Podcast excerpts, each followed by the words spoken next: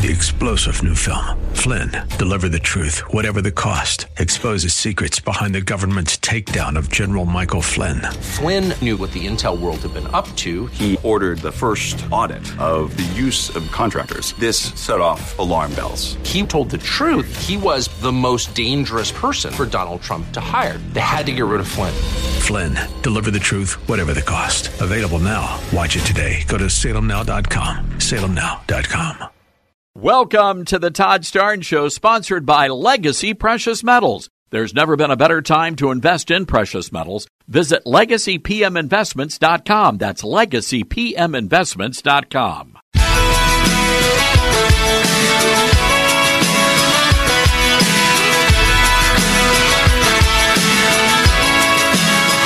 Live from the Liberty University studio in Memphis, Tennessee, it's America's favorite gun toting, Bible clinging, deplorable American. That's us. That's right. I love this American ride. Todd Starnes. Oh, yeah. Wherever you're listening across this, the greatest nation God ever blessed, welcome to a Thursday edition of the Todd Starnes radio program, coast to coast on more than 100 outstanding radio stations and streaming live at toddstarnes.com. Hello, fellow patriots. I'm Jeff Stein, filling in for Todd again today, coming to you from my home base at News Talk 1540 KXEL in Cedar Rapids and Waterloo, Iowa. The 50,000 watt blowtorch scorching middle America with accurate news and reasonable views. Good of you to be along as we broadcast from the Liberty University studio. Plenty of time this hour to talk with you about what's on your mind, your reaction to things in the news. Call us at 844-747-8868. Same number as always. It's 844-747-8868. Coming up in our second hour of the program today, return guest to the program, the author of a book entitled Walking Through the Fire. He's former U.S. Congressman Steve King, and he knows firsthand about retribution, namely retribution at the hands of Kevin McCarthy. This is becoming much more well known, not just what happened to Congressman King, but the McCarthy way of doing things. And that's not helpful for the California congressman if he wants to be speaker next Tuesday when the vote takes place. So we'll talk with Congressman Steve King served in Iowa or from the state of Iowa for 18 years, nearly two decades. That's coming up an hour away. Coming up in the third hour of our program, we will focus on immigration and the border crisis by speaking with someone who knows this topic inside and out. He is the former acting director of U.S. Customs and Border Protection, Mark Morgan, now a senior fellow with the Federation for American Immigration Reform. He is passionate about the topic. He is knowledgeable about the topic, and we'll talk with Mark Morgan coming up in hour number three. We will also speak with Florida Congressman Greg Steube in hour number three about the border, about this Title 42 situation that has been completely misreported by the formerly mainstream media, and we'll straighten some of that out.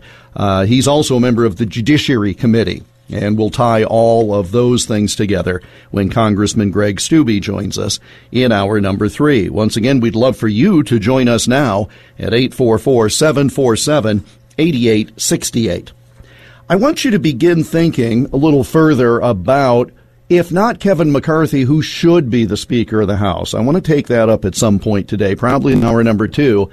And my radio station, in conjunction with my local program, we do a poll question every day. And I'm thinking of putting a, a poll question up and let you weigh in on it on who ought to be the next speaker. So think about that a bit and we'll talk about it a little later.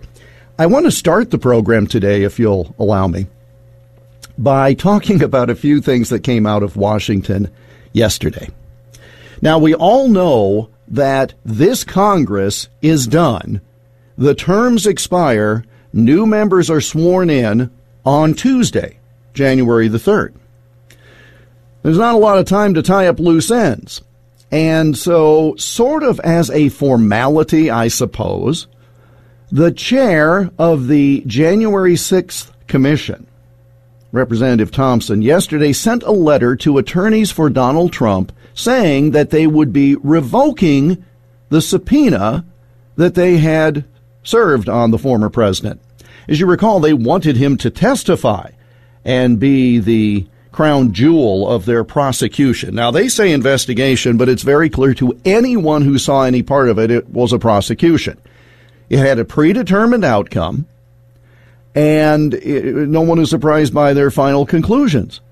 When members of the supposedly impartial committee, I can barely say these words with a straight face, the impartial committee said their goal was to make sure that Donald J. Trump never held office again. Well, uh, you know, that's like in the old days where they'd say, yeah, we probably should have a trial before we hang him in the Old West. Well, it's the same thing here. Well, as a formality, they have indicated that he no longer needs to uh, worry about that subpoena. Well, I suppose it was actually good form of the Democrats who uh, run that committee to rescind the subpoena because the whole committee is going to be disbanded when the Republicans get the majority. So it would be a moot point anyway, but I suppose it uh, also shows that they came to their conclusion without any information from him. And all they were hoping for was to lay a trap. There are a lot of traps being laid right now. And there is an awful lot of double standard going on. Gosh, I hope you were sitting down for that statement. There are political double standards in Washington. And you may say, well, why take the time to even go over it? Well, uh, again, here's why. If we don't highlight it, call it out for what it is, then we're in essence going along with it. We're in essence saying it's okay. We're acquiescing to it. So I know that there is hypocrisy up and down the streets of Washington, not limited to just one party, mind you, but we have to call out the hypocrisy so that we don't become immune to it. It's another way of looking at it. Well, a lot of Republican members of Congress have asked for investigations. And of course, they went nowhere because they were in the minority party. But after the election, results were clear, and it was known that Republicans would have the controlling number of votes at least a majority of individuals who identify as Republicans, they, they would have the working majority in the House. Well, they started asking the White House for various things so that they could begin their investigations. Get off to the right start on January the 3rd. Now, some might say it's a bit presumptuous, but no time like the present. Well, this is uh, this shows you the level of hypocrisy. The Biden administration told top ranking Republican congressmen yesterday that the White House is not constitutionally obligated to comply with their oversight requests. That's because they were the minority party in Congress. Now, I'll correct myself. This, this happened this morning. This actually happened this morning, and it's uh, reporting by Just the News at justthenews.com. Give full credit where credit is due. In other words, the Republicans said, we want various information. And that way we can get going come the new year when we're in the majority. And today, of all days, the White House told these Republicans, we're talking about Congressman Jim Jordan, Congressman Jim Comer, and others. Oh, uh, we, the White House, do not have to comply with your request because you don't have any power as the minority party. So, we know that you have made multiple requests to members of the executive branch over the past few weeks, but you're going to have to start all over. We officially determined that these are without any value. We don't have to comply. And we're going to make you jump through the, ho- the hoops of changing the dates on the letter. That's all that has to be done. Change the date on the letter and resubmit it. Which, in one respect, all right, what's the big deal? Well, the big deal is that if Republicans tried this, this more clever stunt, well, you know what the response would be. Congressional oversight powers do not apply to individual members of Congress who are not committee chairmen. This is according to an attorney for the administration in the letter to the Republican congressman. Just the News reports, quite accurately, the Biden administration has largely ignored Republican oversight attempts except for during congressional hearings, formal proceedings. So the White House is saying, we don't care if you're a member of Congress. We don't care if you're going to be chairing a committee in five, six days. We don't have to answer. Once you get the power, then the pledge is that they will respond in good faith. Raise your hand if you think the Biden administration will respond in good faith to any request for investigation by a Republican member of the U.S. House. Anyone? Anyone? No. I didn't think so. So the GOP now must restart the requests once they become the majority party. Congressman Jordan scheduled to be the House Judiciary Committee chair, Congressman Comer scheduled to be the House Oversight chair. It is really pretty ridiculous. And as a show that they have no intention of acting in good faith, this all broke in Politico. The White House leaks the story to Politico.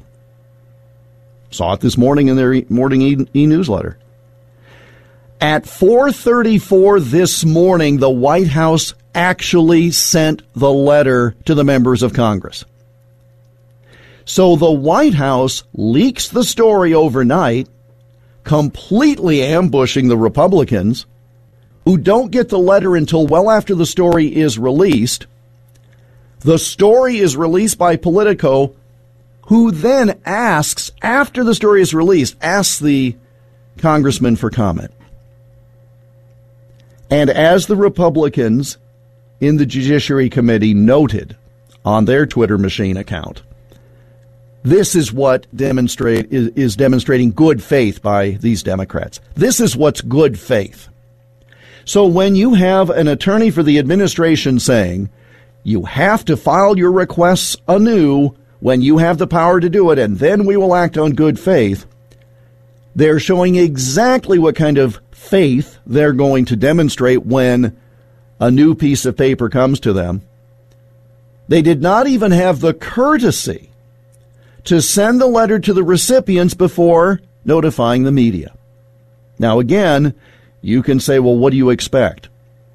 Well, first, I expect better out of elected officials. I expect better out of our government. But I have to call it out when I see it. Because it is this level of hypocrisy.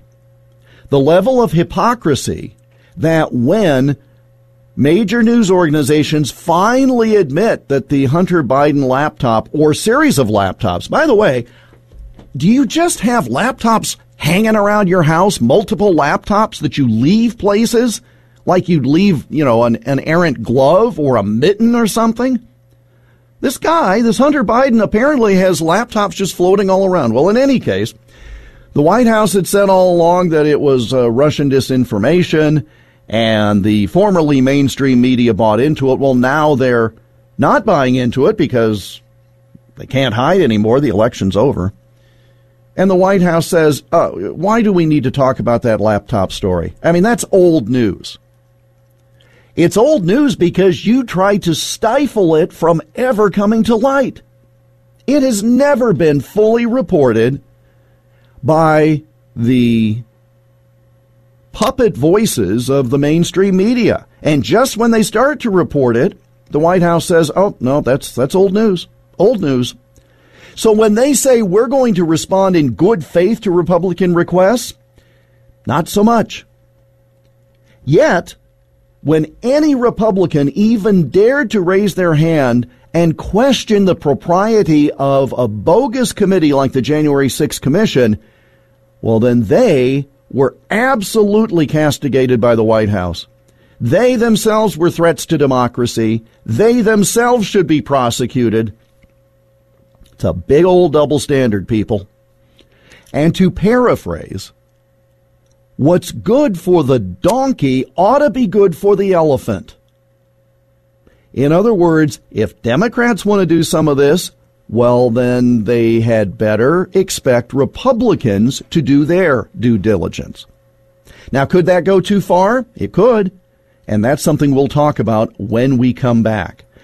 844-747-8868. Join the conversation. Love to hear from you as we will take your calls this hour. I'm Jeff Stein filling in for Todd. More after this break on the Todd Starnes Show. I've noticed that when I go to the shopping mall and buy one of the towels, they just don't seem to work very well. They feel too soft and too lotiony. They just don't absorb the water. Well, our good friend Mike Lindell over at My Pillow has found a solution, and you've got to get yourself one of his brand new towels. These things are incredible, and best of all, they're made right here in the U.S. And all of his towels come with a 60-day money-back guarantee. You're going to be able to get a six-piece set, two bath towels, two hand towels, and two washcloths, all made with USA cotton. They are soft yet absorbent, and you're normally going to pay over a $100. But thanks to our good friend Mike Lindell, $39.99. That's it. It's a great deal. All you have to do, go to mypillow.com and click on the new radio listener specials and get deep discounts on all My Pillow products, including the towels. Just enter the promo code STARNES or you can call 800 839 8506 for some incredible radio specials. Again, mypillow.com, promo code STARNES.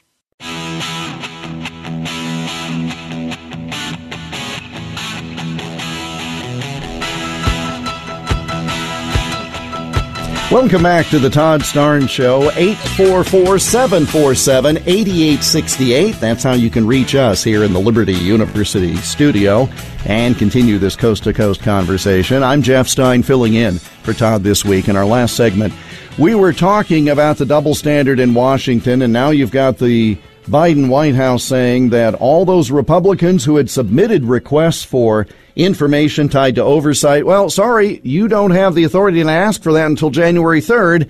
So we're going to ignore any of the requests you've made and force you to resubmit them, at which time we will act in good faith.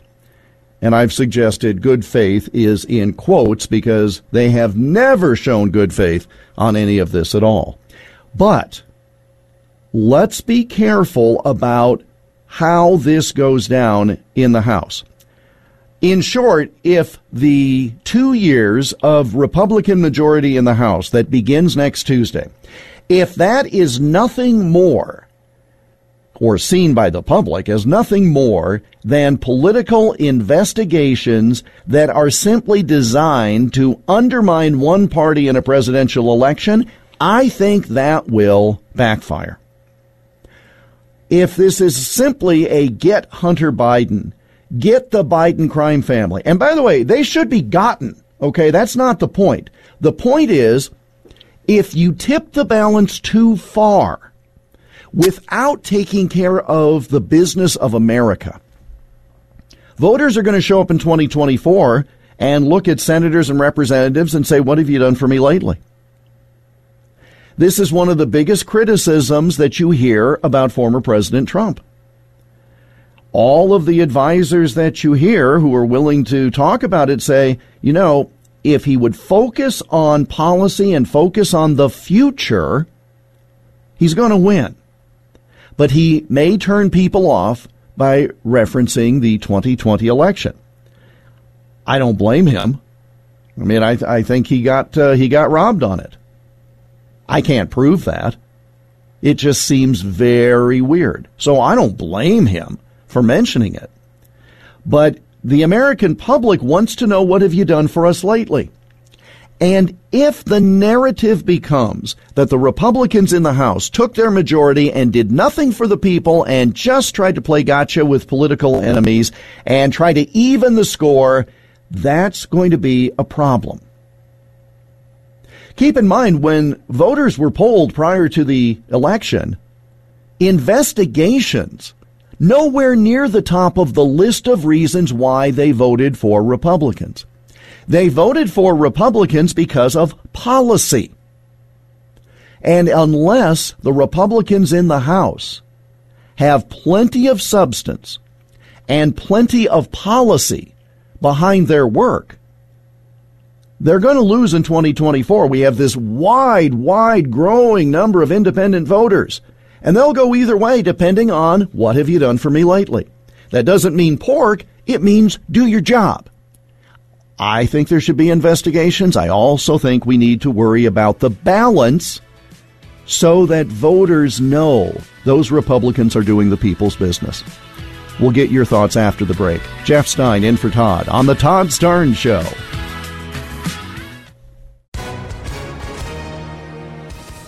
Hi, everyone. If you've been injured in an accident that was not your fault, listen up. We have legal professionals standing by to answer your questions for free. Call now and find out if you have a case and how much it's potentially worth. Call 800 702 5400.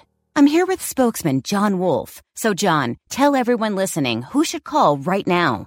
Well, Maria, first off, thank you for having me here. It's always nice to answer the listeners' questions. Now, as far as who should call in, anyone who's been injured in an accident and think you deserve compensation, give us a call right now. 800 702 5400. You'll find out if you have a case and how much it's potentially worth. Thanks, John. You heard it, folks. Take advantage of this opportunity and call now 800 702 5400. Advertisement sponsored by Legal Help Center may not be available in all states.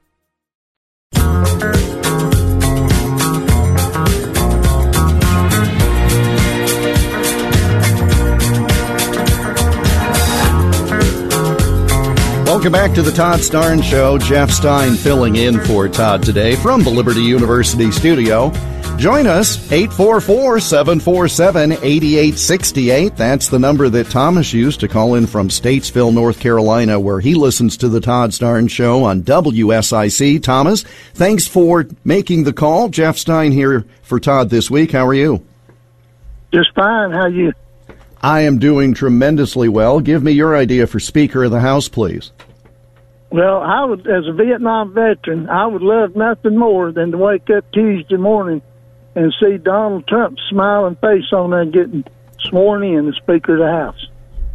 Well, first of all, thank you for your service at a time when I uh, I know not many people were as uh, appreciative as they should have been, and hopefully are to you now. Can you imagine Nancy Pelosi having to hand the gavel over to Donald Trump? Would that not Well, just be a framed photo for your wall? That's right. I would just love to see that. Hmm. What do you think the chances are that Mr. Trump would think that's a good use of his time? Well, I think he would like to do it, but I don't know whether they probably they probably would. Well, I'm sure it wouldn't be enough of it would vote him in there, but I would love nothing more than to see it go in there. What signal would that send to Democrats, do you think, Thomas? Well, it's in just like a bunch of rats running in a rat hole. I'm sure to re- try to regroup because they'd, they'd have to think of something new to plan on that. You know what I would really love to see? I would love to see Mr. Trump make plans to uh, fly to one of his properties, one of his hotels, and just get there near Washington, D.C. in time for January 3rd. In other words, that he takes Trump Force One on January 2nd and makes his way to a Trump hotel near the nation's Capitol building and just watch every analyst's head explode. That's right. Hmm. well, I'd love to see all that. Well, we'll cross our fingers, see if that uh, is a New Year's wish that comes true. Thomas, thanks so much for calling the Todd Starnes Show. Thank you so much for listening there on WSIC in North Carolina. And that opens up a line for you, of course, at 844 747 8868. I'm just curious as who you might think would be a good Speaker of the House of Representatives. And I'm setting up a poll question right now on it that you could access uh, via my radio station on the internet. It's not up yet, so you can't go there just yet. But I've included the following names. And basically the question is who should be the next Speaker of the House? I did have Donald Trump on that list. I had Kevin McCarthy on the list because he is the one, let's not forget this. He is the one who Republicans have already said should be their caucus leader. He got a majority of votes of those who will be representing districts as Republicans in the next Congress. Now, does he have 218 to become Speaker? Whole different question. And I would suggest he doesn't have the 218, or else we wouldn't be having this conversation. So I have Donald Trump on my list. I have Kevin McCarthy. I have Jim Jordan, who was mentioned by a caller yesterday. I have Marjorie Taylor Greene, who was mentioned by a caller yesterday. And again, the question is, who should be the next Speaker of the House? I also had Chip Roy, Andy Biggs, who's made it very clear that he's seeking the position. I also have Steve Scalise on there, and I have a box for other. So if there's an obvious name I've missed of somebody who should be considered for Speaker of the House, let us know. 844 747 8868. And if I can get that live on the interwebs uh, while we're still on the air here today, I'll invite you in Starnes Nation to weigh in on the poll. I mentioned before the break some concern about the fact that if you go too far with this idea of investigate everybody, you run the risk as a Republican in Congress of doing the same thing you criticize Democrats for doing. And this is where there are going to be a lot of parallels with this uh, U.S. House and the Republican majority that takes the oath, thankfully, on Tuesday, as opposed to the Democrats who have had iron fisted control of the chamber thanks to Fancy Nancy. First of all, realize there were 222 Democrats at best in the U.S. House. And Republicans kept talking about what a thin, thin majority that was. Republicans are only going to have 222. Republicans like to point to the Democrats in Congress and say, you've got the AOC wing of the party here pulling you too far this way. You've got this other wing of the party pulling you this way. You're divided. You can't get anything done. That's what they were saying over and over about Democrats. Well, look in the mirror. This is not starting off to be a 20 seat majority in a unified party by any stretch. And I'm not saying that it necessarily should be. You need to take the steps necessary to govern, but you have to do it on principle. And if you don't have the principles behind it, you've really got absolutely nothing. And this is the biggest concern about Kevin McCarthy as Speaker. For years, his goal has been to become Speaker of the House. That's not a governing platform. When an individual is seeking the personal gain like that, once he gets the position, what's he going to do with it?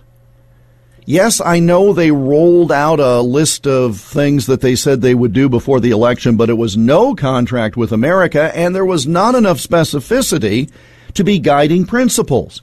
It was very much like, I want to be speaker, and we'll deal with the rest of it when we get there. No, uh, that's just not not acceptable to most of the American public, and so therefore, if you have far too much attention be paid to investigations and not toward aggressive affirmative policies to make America better, it's going to be a missed opportunity, and you're, as Republicans, going to be seen as no different than the guys you just complained about at great length.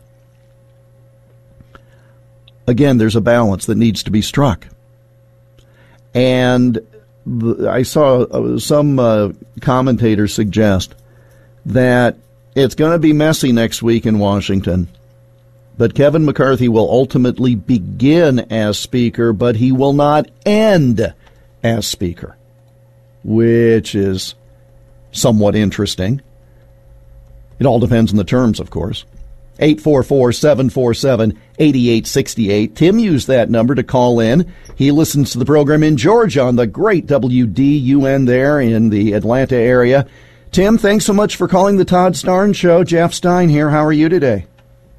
Yes, sir. Thank you for having me. Um, well, what's on your mind? I was just going to kind of disagree a little bit with you on you said the House. Uh, yes. When they take over, you thought that they were going to do too much, but get reelected again. I think it's kind of the opposite. We need to find out exactly what's going on with Hunter Biden and all this crookedness that's going on, and we need to. Uh, I mean, they've been crooked all this time, and they keep getting elected. So I think we'll still get elected, but they do need to uh, see what's going on with Hunter Biden and all this. You know, the borders being open, and I mean, who's getting paid to keep the borders open? I mean, there's a lot going on. We need to research. And completely agree. Well, I completely agree. There's a lot to research, but here's my concern. Do you? Let me ask you a question. Do you think that there is something rotten with the Biden family and with Hunter Biden? I sure do. And this is the point. I think those of us who think that, we already believe it. We already know it. And I worry that if it's too much attention paid to confirming what we really know, I don't think you're going to convince folks on the left about it because they're thick as thieves and crooked on that whole point. I just want to see them do something so that they don't get portrayed as nothing but vindictive. But you think if they prove that the Democrats are crooks, that's actually going to be the real feather in their cap to keep them in office. Well, I mean, if they can uh, impeach Donald Trump three or four times, I don't see nothing wrong with impeaching the other man if he's doing wrong. Oh, absolutely. The bottom of it. So if they if they're doing wrong, he needs to be impeached. They need to you know figure out what's going on because you know even the media, everything's in on it. So I mean, I took TikTok off my phone because I've been hearing how they you know kind of see what's going on with your lifestyle and everything. So, and I wouldn't doubt the government ain't doing that anyway. So, so you know, FBI and all that other stuff, they're just not trustworthy, and we want what's best for the American people. And it seems like when we vote anymore, uh, it really don't matter who you get in there. They they're not going to do what they say they're doing when you vote for them. That's the most uh, discouraging thing, isn't it, Tim? The fact that you put your stock behind someone and it's just one big party, doesn't matter if they had an R or a D by their name, they just don't do your work. Yep, you're correct. But I appreciate your time. Thank you, Tim. That's a very good phone call, and I appreciate you calling in from Georgia today. And and you're right because again, the concept is you've got to get to the bottom of stuff. But as I said before, and I understand why they did it this way. I understand how why House Republicans running for election did it this way. They said things like, uh, "Let's fire Nancy Pelosi." Okay, now what? That's not enough. Just firing Nancy Pelosi was not ever going to be enough. You've got to actually do something to help America. And they may have great plans, but I think they're, again, I just get the sense that some in the party, especially people like Mr. McCarthy, they're very concerned with the trappings of power, and I don't see any work. And that's my big concern. But I think Tim does raise a good point. Look, if you can really prove, you can really prove that all of these shenanigans happened, well, yeah, you do need to do it. And I agree. I just don't want it to be nothing but investigations. And knowing that the deck is stacked with the media, they're going to portray it as a whole bunch of nothing. And that the House is doing nothing but investigating and they're being punitive and it's all retribution. Okay, that's why you have to work even harder to make sure that the American public, when they hear that, they know better. All right? We had another caller who had to drop off the line, and I love this suggestion. I'm going to add it to the poll question on break, and then I'll tell you how you can weigh in afterwards. He thinks that why not go with someone with experience? Let's return Newt Gingrich to the speaker role. Ooh, now I kind of like that. Kind of like Newt as speaker again. I mean, he knows he knows the job. It's an interesting point. Why don't you make an interesting point? Call 844-747-8868. We'll take your calls here in the Liberty University studio after this short break. It's 844-747-8868. Jeff Stein here filling in for Todd and this is the Todd Starnes show.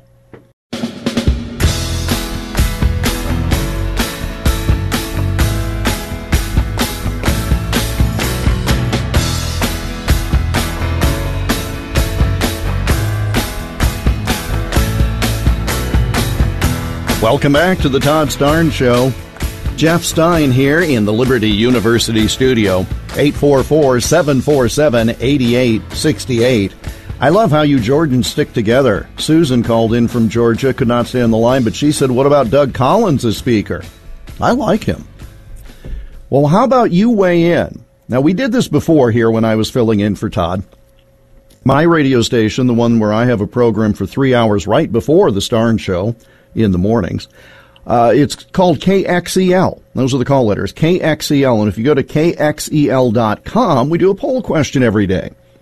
You can go directly to KXEL.com slash poll or just go to KXEL.com and watch for the poll question logo to come dancing across the screen and you can weigh in. We put a new question up every day and I invite you in Starnes Nation to weigh in along with my local audience on today's KXEL poll question of the day, KXEL.com. And I asked who should be the next Speaker of the House.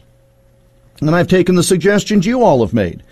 So I have McCarthy, Jordan, Roy, Biggs, Trump, Taylor Greene, Scalise, Gingrich, Collins, and then I've got a button for other. So why don't you let us know who you think should be the next Speaker of the House? And again, it's at kxel.com slash poll. Go to toddstarnes.com because that is where you get all manner of great news and information through the day, and you can sign up for the e-newsletter that shows up just after this program ends. There are also uh, breaking news alerts that you get when something new is out there, and I find it to be a tremendous resource. I use it all the time. I invite you to do the same. It's toddstarnes.com, and that is also where you can click and listen back or share a podcast, the Toddcast podcast that is posted every day, as well as the live stream on the program. There's a link there, and it's on Rumble and Gettr, and well, you know the drill go to toddstarnes.com and you can follow Todd on the Twitter machine as well as Gettr and Gab and others at Todd Starnes. He's on the Instagram at Todd Starnes FNC. You can find me on Twitter, Gettr, Parler, Truth Social, and Instagram at Iowa Politics, IOWA Politics. And my website is totallyiowa.com, and that is where you can link to the three podcasts that I have every day. Coming up in hour number two, just a few moments away, we'll speak with former U.S. Congressman Steve King. He is the author of a memoir entitled Walking Through the Fire, and he knows firsthand the retribution that Kevin McCarthy can put in place. He was the victim of it as part of McCarthy's run to become Speaker at all costs and he'll tell us that story. He shared it with us on this program when the book came out, but I wanted to have him back on, and Grace was kind enough to make the connection because I think it's especially relevant as more stories come up about what a speaker, Kevin McCarthy, would mean for the House, for the Republican caucus, and obviously broadly for the nation. That's coming up in just about 10 minutes, a little more than that. Coming up in hour number three of the program, we will speak with the former acting director of U.S. Customs and Border Protection. He's Mark Morgan. And again, he is such a passionate advocate for the work that he has done and, and what he believes in the rule of law. He is a senior fellow for the Federation for American Immigration Reform as well, and he'll join us at the beginning of hour number three. Also in hour number three, Florida Congressman Greg Steube will join us. We'll talk border, we'll talk omnibus, we'll talk impeachment and who should be first on the list, all that and much more. And again, your calls as well at 844 747 8868. Grace has been kind enough to go to the toddstarnes.com live show blog all right, you're familiar with this. Just go there and she's got a link to the poll question that I raised. How about that for service? So just go to the live show blog at toddstarnes.com. That gives you the link to the poll question that I've asked about who should be the Speaker of the House. Whole lot of names on there. And again, you can go to it directly at my radio station page, which is kxel.com.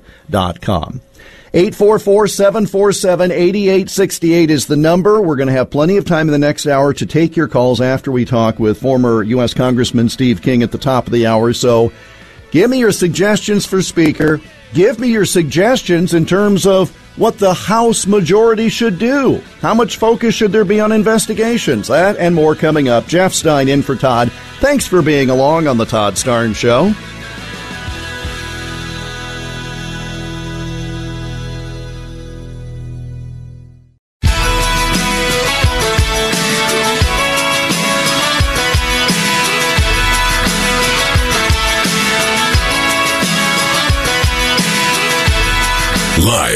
Liberty University studio in Memphis, Tennessee, it's America's conservative blowtorch. That's us.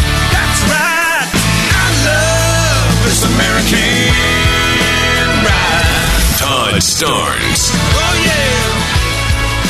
Wherever you're listening across this, the greatest nation God ever blessed, welcome to hour number two of this Thursday edition of the Todd Starnes program, coast to coast on more than 100 outstanding radio stations and streaming live at toddstarnes.com. Hello, fellow patriots. I'm Jeff Stein, filling in for Todd this week, coming to you from the Liberty University studio. Join this coast to coast conversation, please, at 844 747 8868. That's 844 747 8868. We'll take your calls in the next segment. But now we go to the Patriot Mobile Newsmaker line for a conversation with a return guest to this program. He represented the state of Iowa in Congress for 18 years. He is former Iowa Congressman Steve King, and he is the author of a memoir entitled Walking Through the Fire My Fight for the Heart and Soul of America, available wherever you get good books, including directly at steveking.com. Congressman Jeff Stein here. How are you, sir? I'm doing great. It's good to hear from you, Jeff. I uh, wish you and your family a belated Merry Christmas. I trust you and yours had uh, the blessings of the season bestowed upon you. It was glorious, and a happy new year to you and all of yours, Jeff.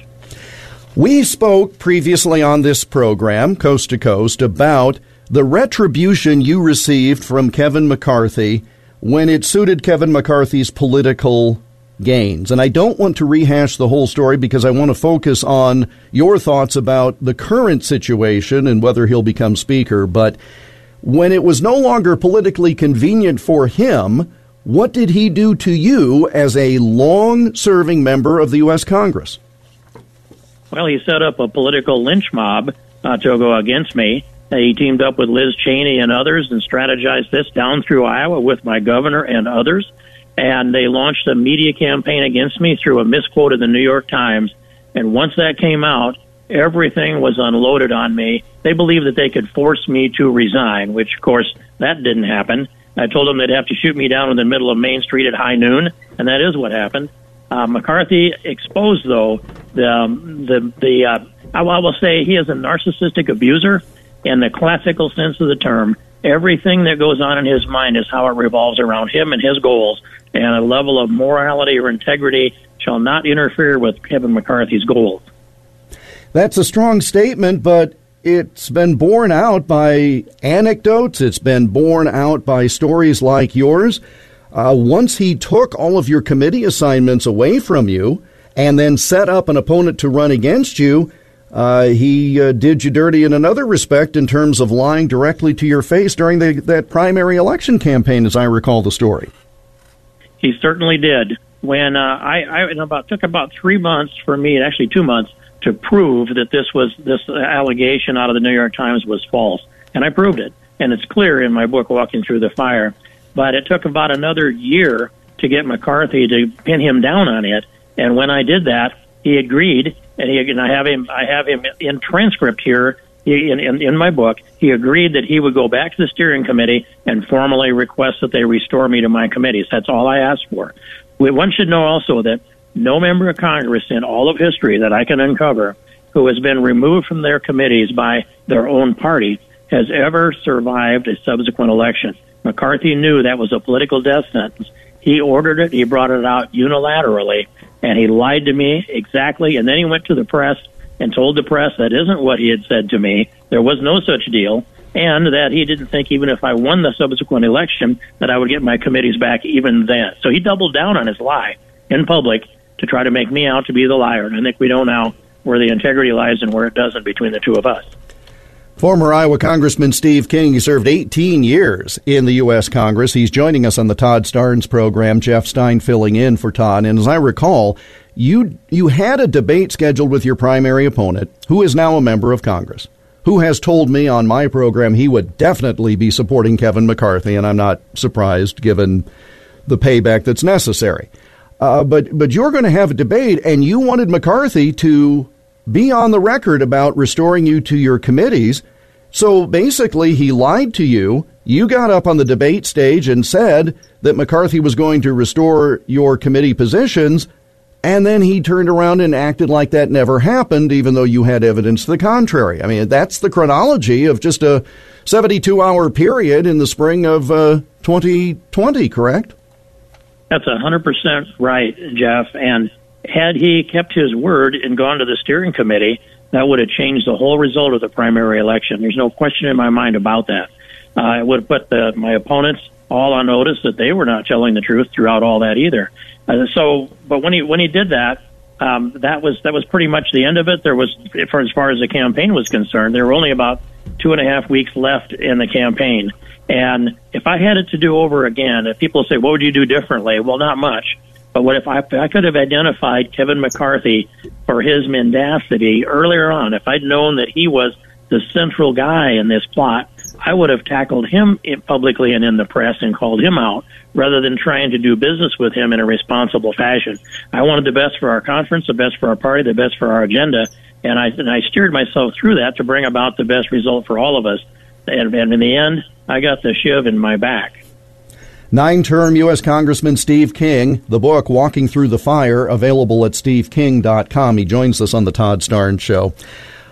With regard to a previous fight for Speaker, and you'll have to help me with this. I looked at your book last night and got the current history fresh in my mind. But uh, when when uh, Boehner moved aside, Ryan took over. McCarthy thought he was the heir apparent what happened that that uh, turned people against him then, and how did that change his attitude moving forward? Well, that vote that was going to advance McCarthy as as, as the speaker behind Boehner was taken in the in the House in the closed door session of the of the Republican conference in the House, and um, before that brought, was was brought out to the floor, which was what we expected to do on January third um, the wonderful gentleman from North Carolina, Walter B. Jones, God rest his soul, uh, he walked around that conference with a letter that laid out what I believe are the facts about infidelity on Kevin McCarthy. And once he understood that that letter was going to be released to the public with members' signatures on it, that's when Kevin McCarthy withdrew his name. And so that was the apparently the evidence then that caused Kevin McCarthy not to be Speaker, succeeding John Boehner and and I was in there. I witnessed that. I was part of that all along. And Walter B, Walter B. Jones was a, a close friend and an honorable man. So that would be the reason, in in my memory, and it's very clear in my memory, why McCarthy wasn't elected Speaker instead of Paul Ryan back in that year. My sense is that Representative McCarthy has done everything he could to button down what he thought would be enough votes, either with the promise of committeeships or campaign dollars or whatever it is one does behind the scene. In other words, he's bound and determined to become Speaker. Do you think, Congressman King, that McCarthy will become Speaker either Tuesday at the first opportunity or at some later point in that first week? Um, right now, I think the odds are against him about 60 40.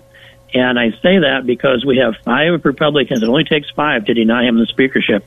Democrats will not vote for Kevin McCarthy on the floor of the House. This is a constitutional vote. You have to stand up and sing out the name of the individual that you support for Speaker. He has to have a majority of the members voting. And so if I, there are five that say, under no circumstances will I vote for Kevin McCarthy, that gets McCarthy to 217, but not to 218 votes necessary.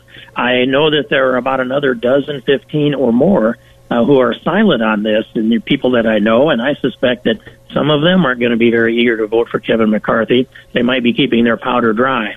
But if Kevin McCarthy could get, say, 10 Democrats to, as we say, take a walk, uh, or not vote for the speaker, then that would that would require five fewer Republicans to vote for him to get to that majority of the members voting. I'm not. He's not above making a deal like that, and so that's where I think his his hope might be. But in, but in the end, I think it needs to be said this that Kevin, if, it's determined that Kevin McCarthy is not the speaker, then the discussion about who his successor should be follows, and nothing changes until we change leadership. I know that for a fact. I was in the battle with John Boehner and the battle throughout all of this.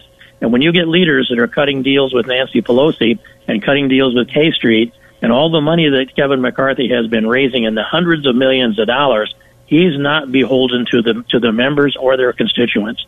He's beholden to that funding stream and to the major donors, and so that's that's the kind of leadership that you get. The the muck leadership needs to change. That includes McConnell and uh, McConnell, McCarthy, and um, and, also um, and, and why do I draw a blank on this?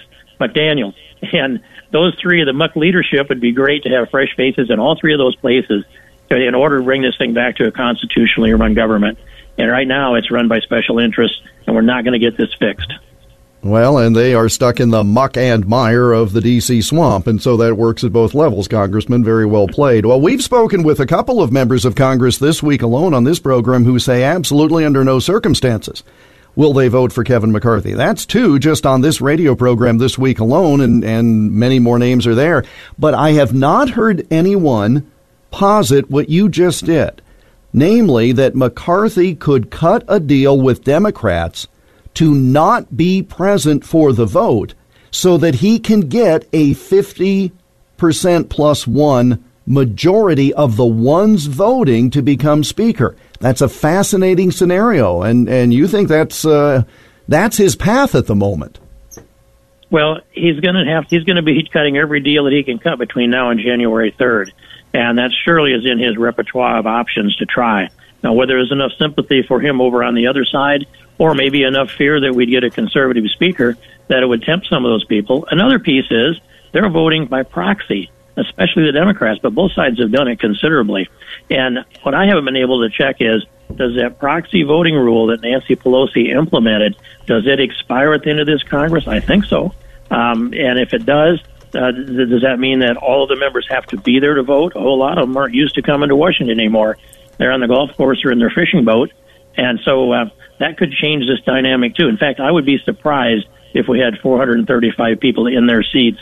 Uh, in fact, I think it's only 432 that would qualify right now, but 432 in their seats on January 3rd. I would be surprised. I think some of them are not going to show up, and there better be enough patriots there to make up for the difference on the Republican side.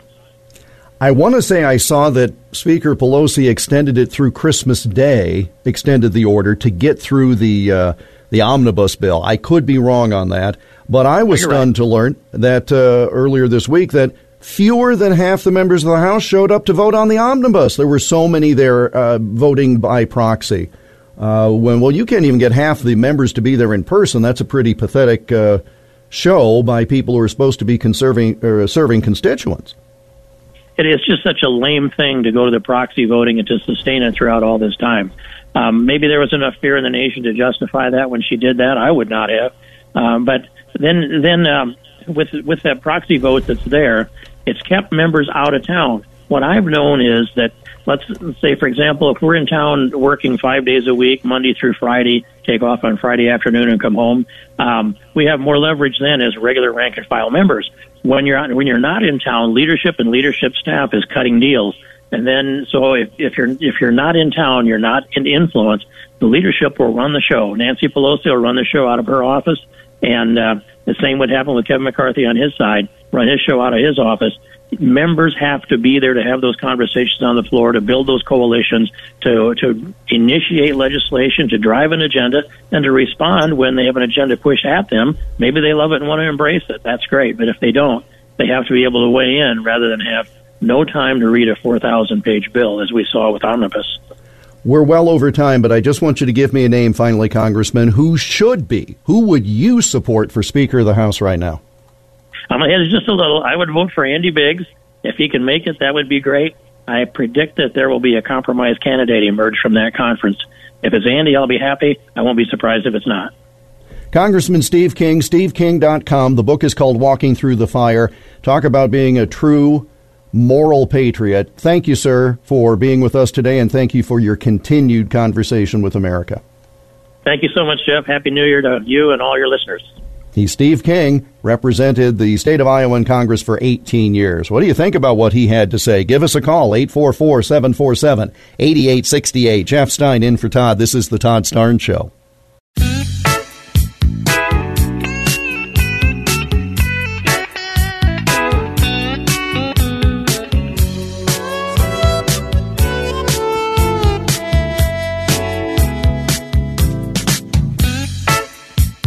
Welcome back to the Todd Starnes Show. Jeff Stein filling in. 844 747 8868. That's how you can join the conversation here in the Liberty University studio.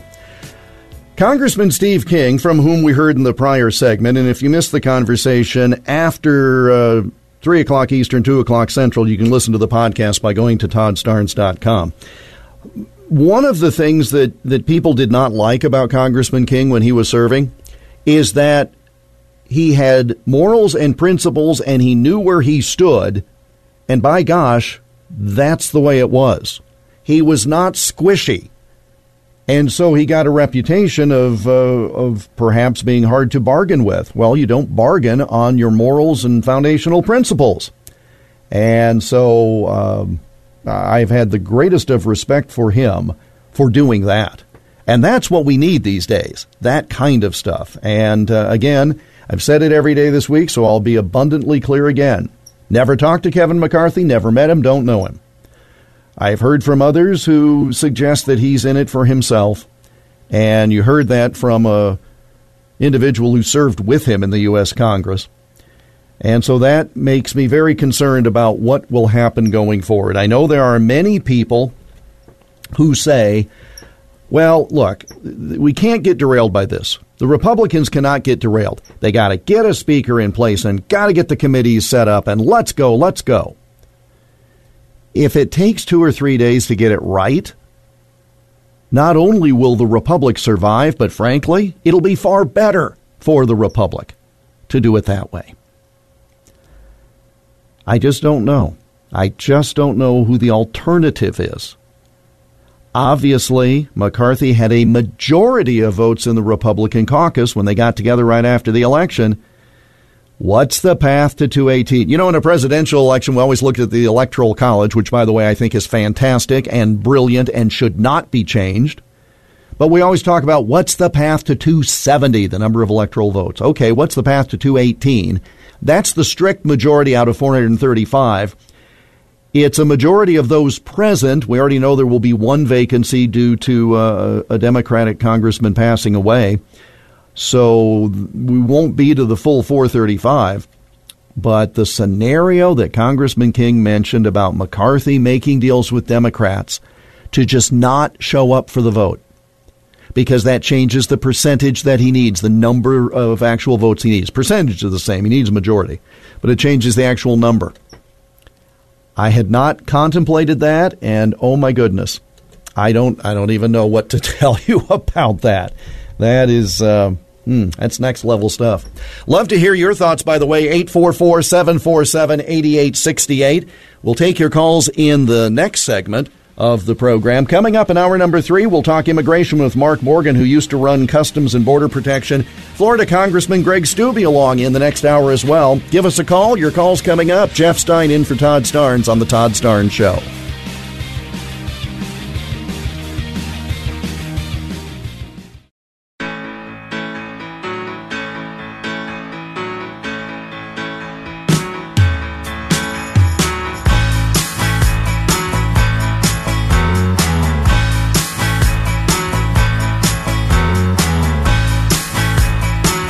Welcome back to the Todd Starnes Show from the Liberty University studio. I'm Jeff Stein filling in for Todd today.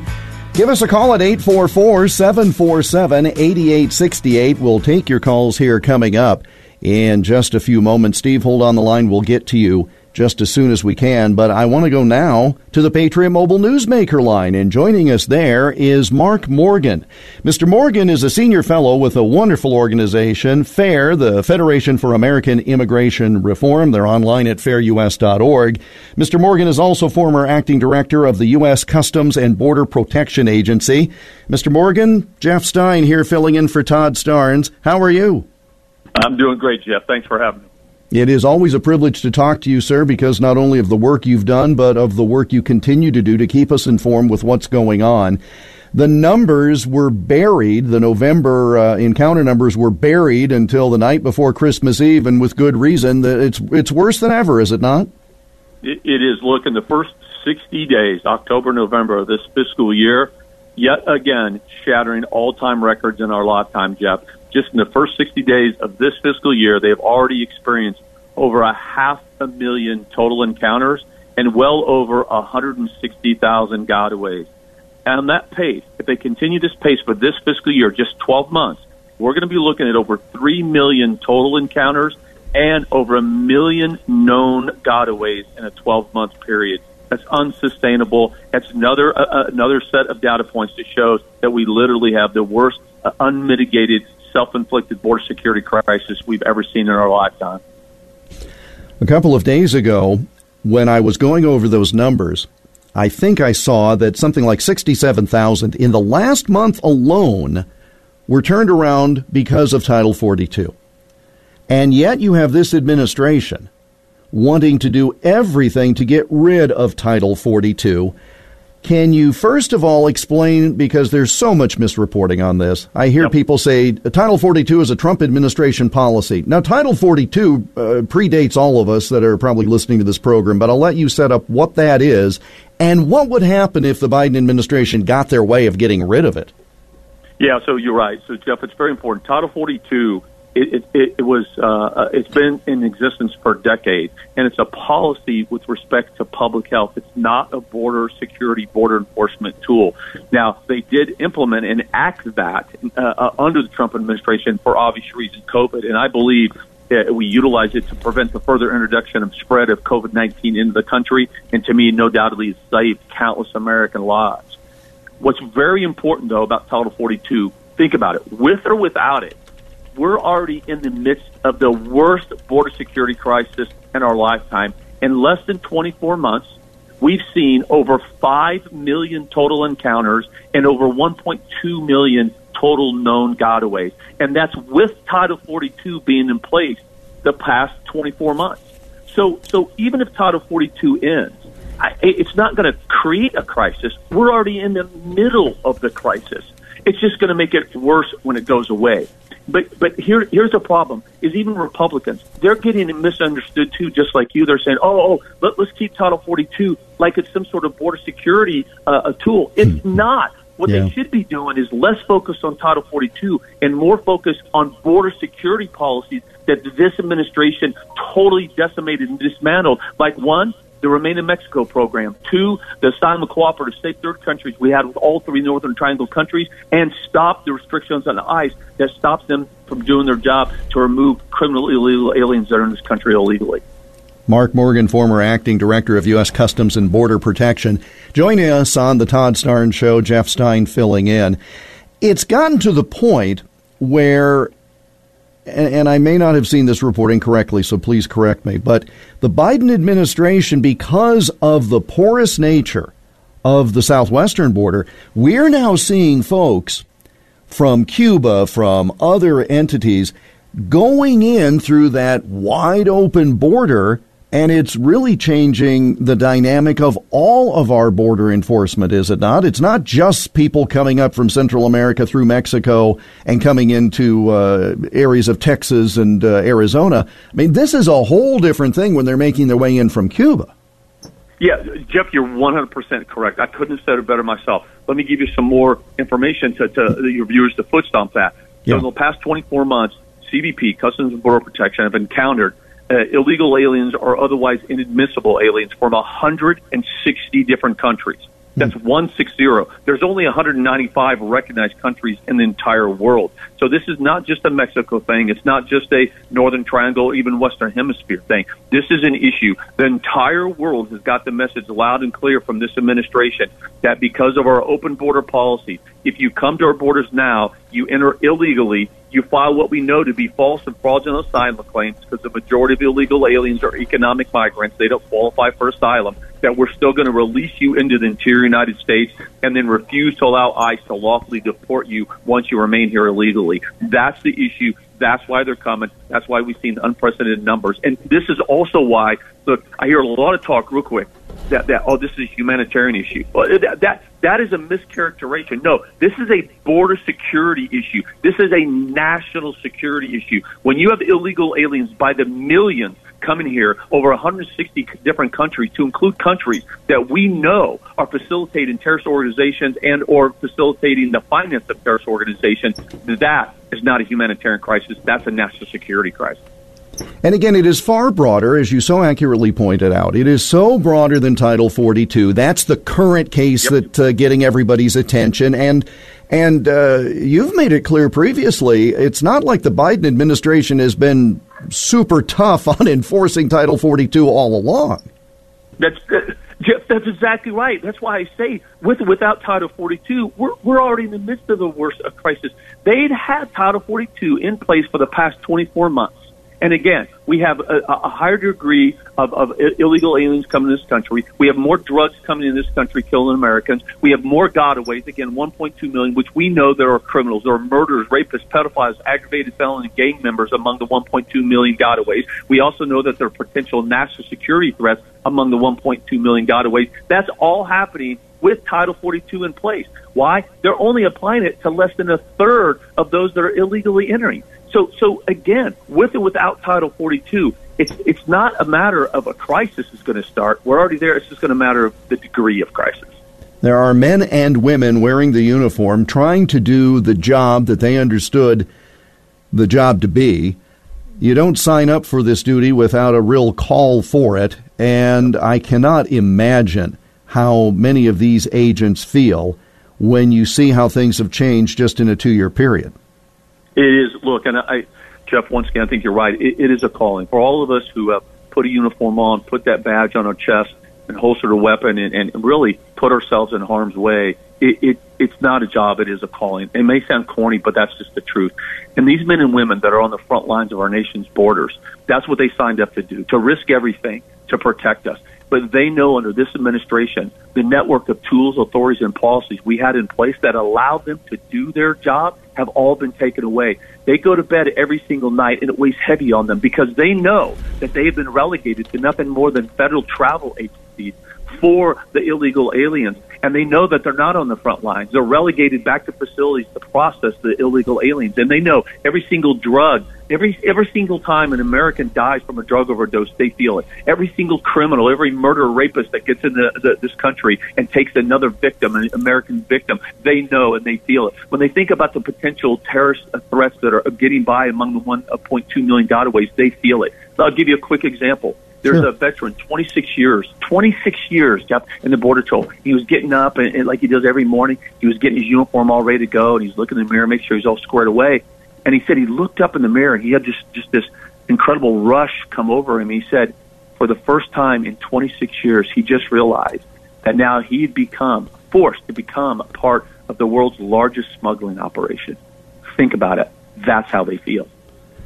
And again, I have such respect for those who are willing to do the job as it should be done. This is not what they signed on to do, quite obviously, right. as you point out.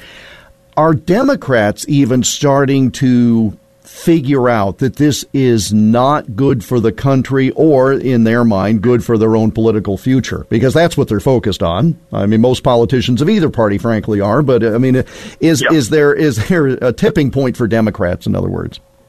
No, I, I, I don't think so unless they do exactly what you said. Look, I, I hate to get into politics, but you cannot talk about what's happening at the border without getting into politics because unfortunately it has become consumed by politics.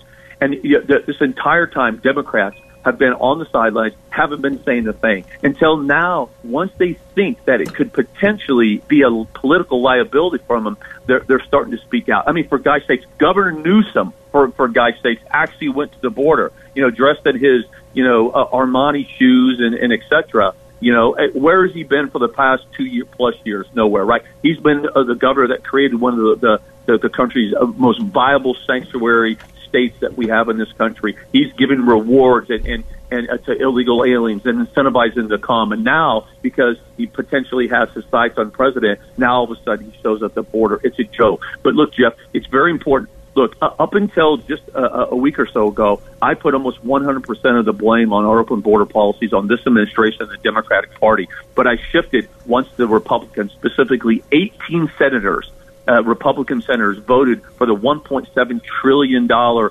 omnibus bill.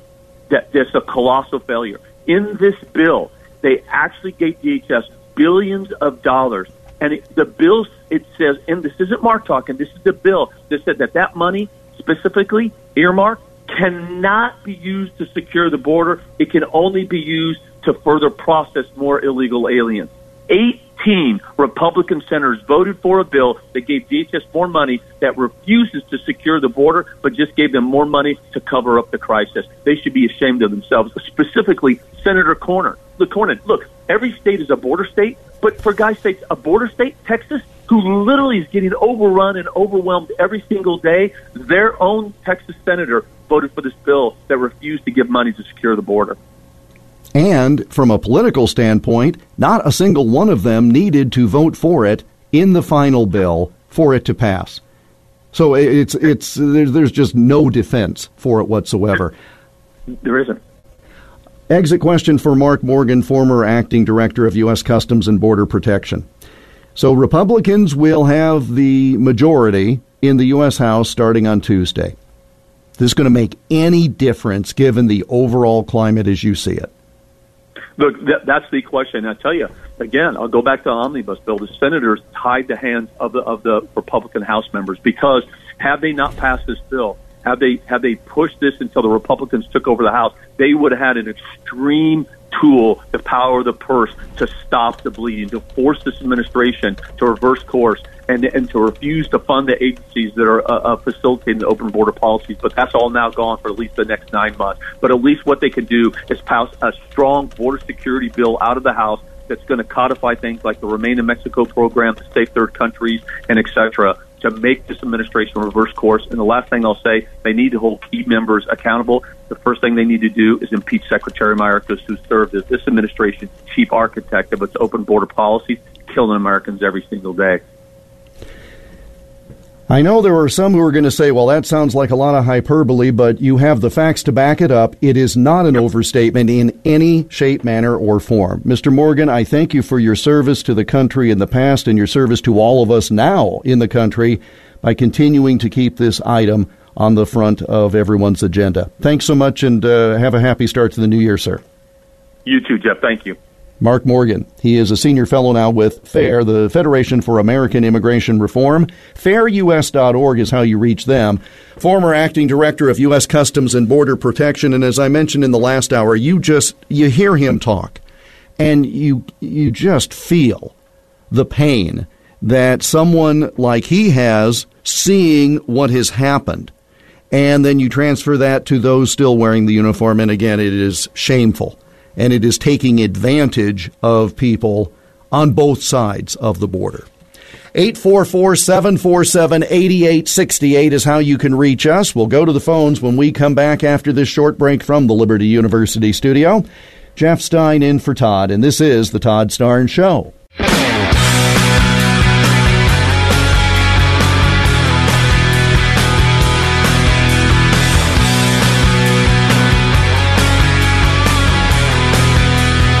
Welcome back to the Todd Starnes Show from the Liberty University studio. Jeff Stein filling in for Todd this week. 844 747 8868 is how you can reach us. And the way this works is you call that number, Grace picks up the phone, and she talks to you about what you want to talk about. And then when we're ready, Kyle pushes the button and you come up on the air. But in between, I get an email that says who it is and their basic topic. All right? So that's how I know that on the phone, Steve is calling in from Central Arkansas. And I love what you're going to talk to us about, Steve, so much. I'm not going to steal any of your thunder. Good afternoon. Thanks for being along. And tell us what's on your mind. I've been listening to this debate about who should be the speaker for the Republicans, and I honestly have about decided the best thing for the country right now is for them to make a complete clown show out of this trying to pick a speaker like they're trying to do and let the Democrats get Nancy Pelosi back in there for two more years as speaker. And the reason I think that would be best for the country, maybe it would make people wake up and realize it's going to take more than voting Republican and watching Fox News to save this country. The Republican Party we have up there right now, just the very fact that that Kevin McCarthy is considered the number one candidate for Speaker. The RINO uniparty swamp rat that he is is being considered. That tells me this Republican House we have right now is not going to accomplish anything in the next two years. We would be better off to let the Democrats do as much damage as they can, so finally people will wake up to what's going on. Well, the concept, and I sorry for stepping on you there, but the the concept of it is you've got in order to build it back up, you have to tear it all the way down, and that's essentially what you're talking about here. What I find interesting, and this is a tremendous point you're making. You can't just vote Republican and say all the problems have been solved. And that's why I keep asking people okay, so Republicans get control, majority control of the House. So what? What's going to change? And I don't see anything changing because to me, the one thing that Republicans and Democrats can agree on is how to get themselves reelected. They're all in it together, Steve. What do you think?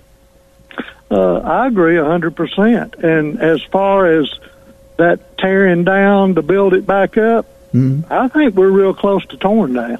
Yes. Oh, think we have absolutely. much further to go to, to, that we're down, and and politicians in Washington D.C. are not going to build it back up.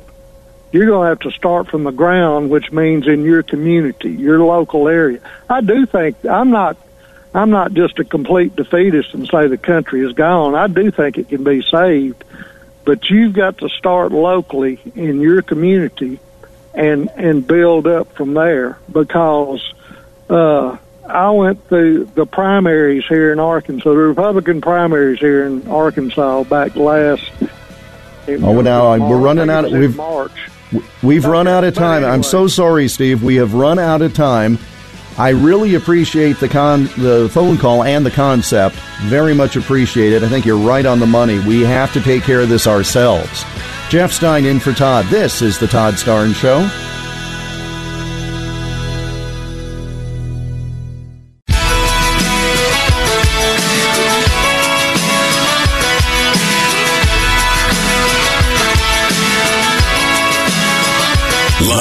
From the Liberty University studio in Memphis, Tennessee, it's common sense conservative commentary from Todd Starnes. That's us.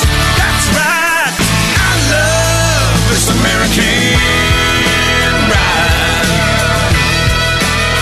ride. Wherever you're listening across this, the greatest nation God ever blessed, welcome to hour number three of a Thursday edition of The Todd Starnes Show. Coast to coast on more than 100 outstanding radio stations and streaming live at ToddStarnes.com.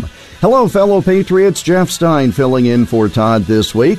Good of you to be along. I'm coming to you from my home base at News Talk 1540 KXEL in Waterloo and Cedar Rapids, Iowa. This is where folks in the state of Iowa listen to the Todd Starnes Show, and wherever you're listening, however you're listening, we're good to we're very pleased that you're along with us. We're here in the Liberty University studio, and we'll take your calls this half hour at 844 747 8868. That's 844 747 8868. Coming up at the bottom of the hour, after the bottom of the hour break, actually, Florida Congressman Greg Steube will join the program. We're going to talk more about the southern border. We're also going to talk about that bloated omnibus bill and what will Republicans do in the House when they have the majority. That's coming up when we talk with a return guest, Florida Congressman Greg Steube. That's 30 minutes from right now.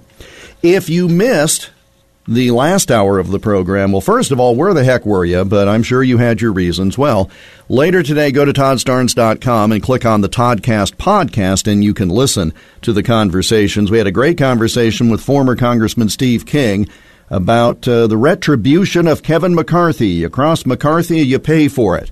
And that does not bode well for a new Speaker of the House, given how he's handled situations. Also, in this last hour, we spoke with Mark Morgan, the former acting director of U.S. Customs and Border Protection, laying it out with a very fact based recitation of the disaster at the southern border. It is an invasion. It is destroying so many segments of our society. And this administration not only is not doing anything to stop it, they are actively and aggressively encouraging it. And that's something we're going to talk with Congressman Steube about is uh, what changes can be made in Homeland Security and what, what can Congress do about it. All that coming up here on our program. ToddStarnes.com is where you go to get all manner of information, including news and uh, links to all sorts of things, including the live show blog. And the live show blog has a little link on it where we're giving you the chance to vote on a poll to see who should be the next Speaker of the House. So go to ToddStarnes.com, click on the live show blog, scroll down just a bit, and there's a link right there. And it's to my radio station website and a poll question I put up about who should be the next Speaker of the House. And we would love to have you folks in Starnes Nation weigh in on that. So I am struck by the fights that we have in Congress these days and the concept of redefining terms like bipartisanship. You hear the Congress talk about this as a bipartisan bill. Here's my question. Why is it whenever we're referring to a bipartisan bill, Democrats get 90 something percent of what they want, and just a few RINO Republicans add their names to it. And that's bipartisan.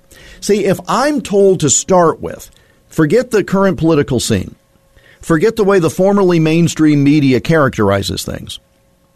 If you tell me that something is bipartisan, my mind immediately goes to a roughly equal division of people from each side joining forces.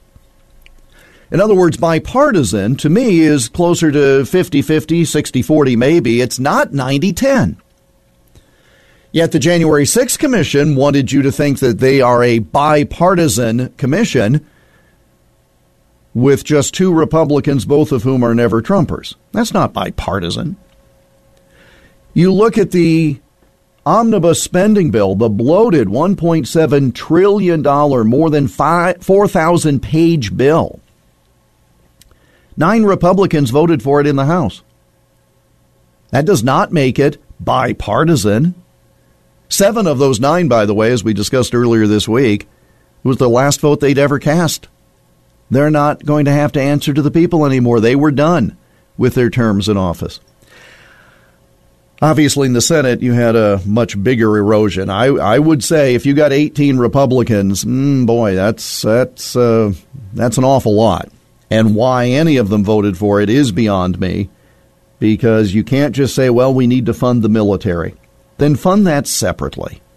Do it through regular order. Don't go flipping over to the other side don't have the border of Ukraine be more secure than the border of the United States of America.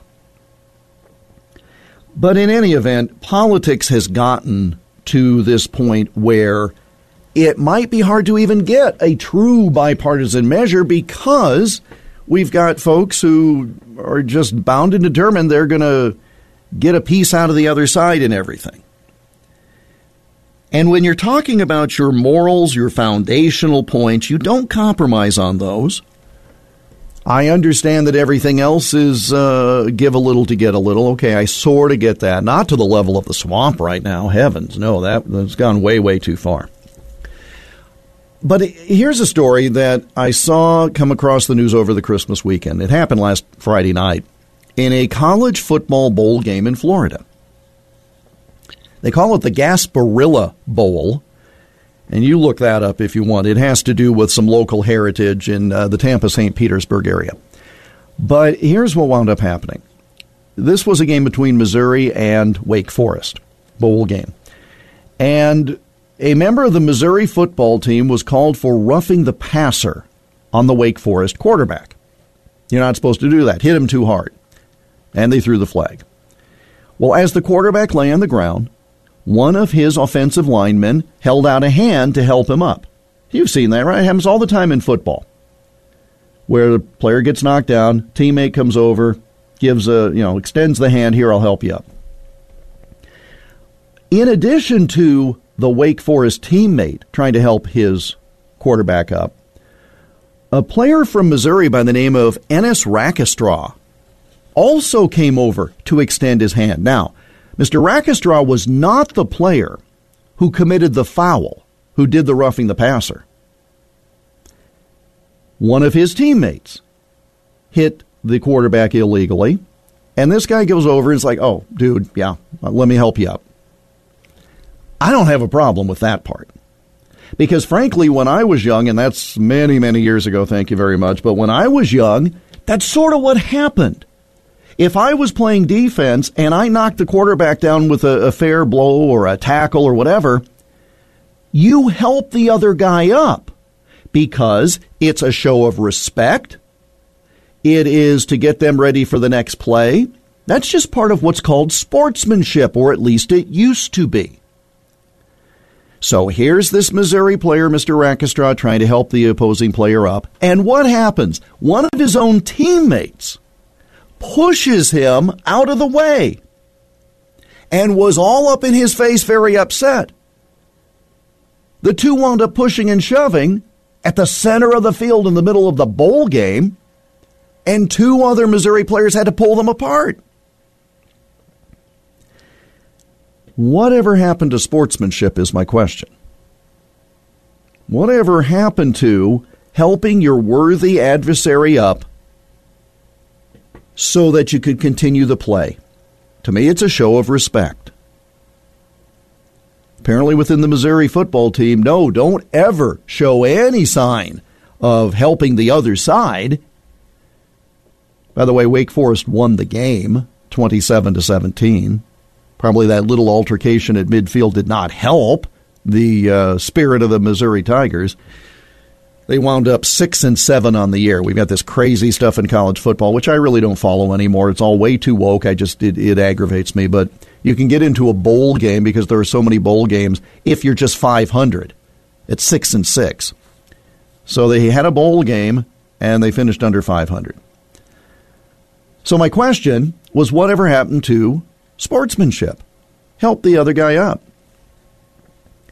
It in no way was going to adversely affect the outcome of the game. It was in no way a matter of giving aid and comfort to the enemy, because they're not really enemies, they're adversaries, they're opponents, they're not enemies. And this is one of the problems then I see that we have uh, going on in Congress. The problem we have in Congress is you take sportsmanship and you turn it into bipartisanship, working together to advance the cause. In football, it's the cause of the game. Get the guy up for the next play, and now let's see if I can knock him down again. There's no respect among the players in Congress to a large degree these days. You would no more have help to the other side on an issue than you could fly most of the time here's the thing there are there have got to be some issues where what political party you're a card carrying member of should not matter. Safety and security of the country, that's uh, number one. That should not be a partisan issue. But things have gotten so partisan things have gotten so I'm in it for myself and not the common good. It's really a uniparty system, and the loyalty that people have is solely to themselves as a member of Congress trying to get reelected, as opposed to constituents, as opposed to party, as opposed to anything else. So, whatever happened to a little sportsmanship on the playing field? Let's restore that first. But then what about in Congress? We should be at a point where members of opposing parties can get together and agree on things for the common broad national good. But we don't trust that process anymore. And it is the fault of Democrats and Republicans for letting the American people down all this time. Just because you voted for someone as one, from one party, as a caller mentioned in a prior hour, that does not mean you're going to get the results you think you should get. This is why you have to stay involved well beyond Election Day. It's why you have to be a part of the process up and down the line. It would be great to have bipartisanship, but in order for that to happen, we have to have trust in the politicians. We don't have that now, and it's because they have earned our distrust. In order to save the Republic, we need to get back to it. In order to save sports, we need sportsmanship. 844 747 8868 is how you can connect with us. Martin, stay on the line. I'll get to you after this break. Jeff Stein filling in for Todd, and this is The Todd Starnes Show.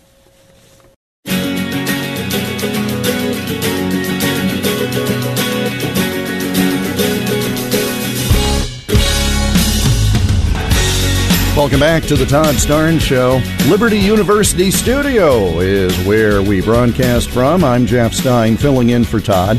844 747 8868. That's the number that Martin used to call in from Las Vegas. Martin, you have an interesting idea about this whole speaker thing. Thanks for calling the show. What's on your mind? Uh, thank you, uh, Mr. Stein. I prefer I prefer uh, probably somebody else, but I have no choice in the matter. Uh, I think uh, I think it's a figurehead's position in some ways, and uh, uh, Speaker of the House. And I, uh, eh, the point is, I guess when I saw him slam the omnibus, omnibus bill on the floor the other day, uh, I said McCarthy has some guts. They don't give him credit for that, and uh, I think he would make a great, uh, uh, you know, uh, speaker. And so I. Uh, kind of favor him now. I'm not sure about anybody else.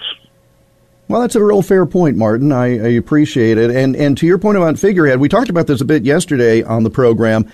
Someone was mm-hmm. advocating mm-hmm. Jim Jordan, and then my mm-hmm. point was: is it better to have Jordan chair judiciary or be the speaker? And to my way of thinking, uh, it might be more important to have uh, him as committee chair of judiciary.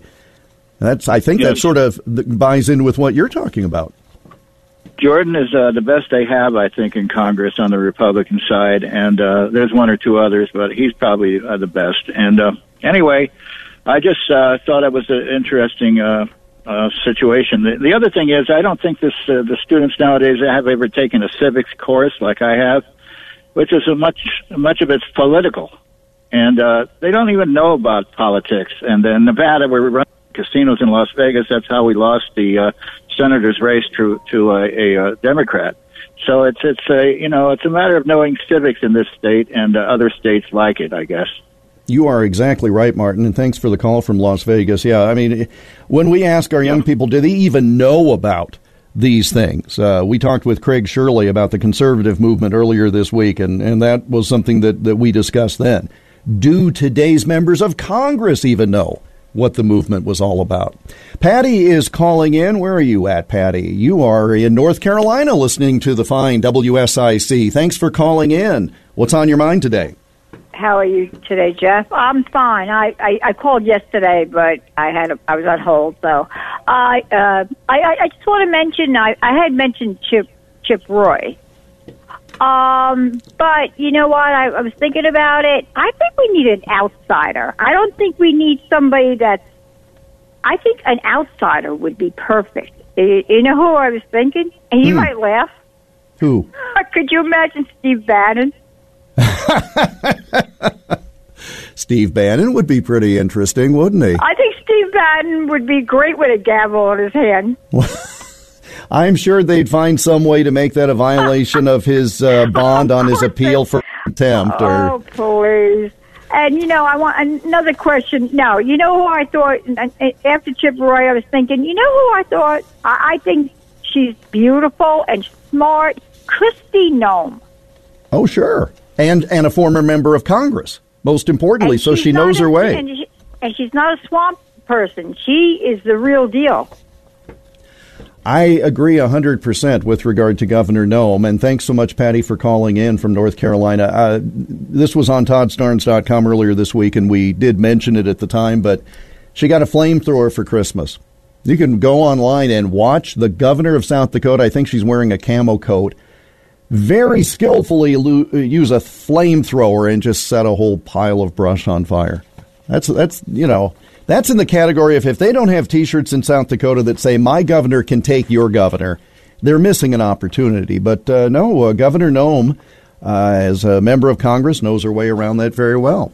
I think Patty also uh, was hoping we would mention, and so I will in the time we have before the break. And uh, Pete, uh, if you could hold on the line, we'd still like to talk to you this half hour. This House committee that has Donald Trump's tax returns says they're going to release them to the public tomorrow. I will tell you right now, as a lawyer who has done taxes for people, there's nothing in there. They're only being used and leaked to, in some way, hopefully embarrass him or try to show that they won over him. You think it's going to show how he's gotten income? You've never seen a tax return. It's all political theater. Thanks for being along. Short break. Congressman Steube after that on The Todd Starnes Show.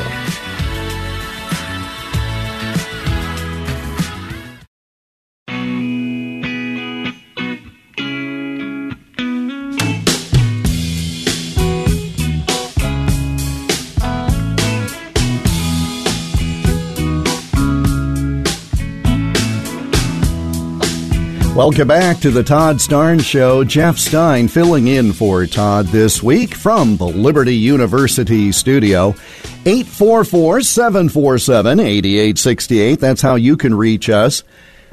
Pete, you're calling in from Iowa. Hold on the line if you would, please. I do want to talk to you about the topic that you uh, mentioned to Grace, but to begin this portion of the program, we go to the Patriot Mobile Newsmaker line. Joining us now is the congressman from Florida's 17th District. He's Representative Greg Steube. Representative Steube, Jeff Stein filling in for Todd Starnes. How are you today? Hey, good. How are you? Excellent. Thank you for taking the time to be along.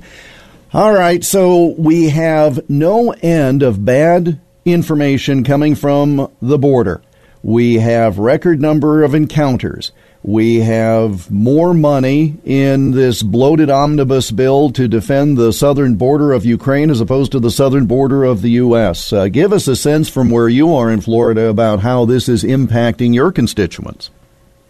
Yeah, it's so frustrating, uh, especially what you mentioned about the omnibus. We put 400. Well, we didn't. Republicans didn't. I didn't vote for it.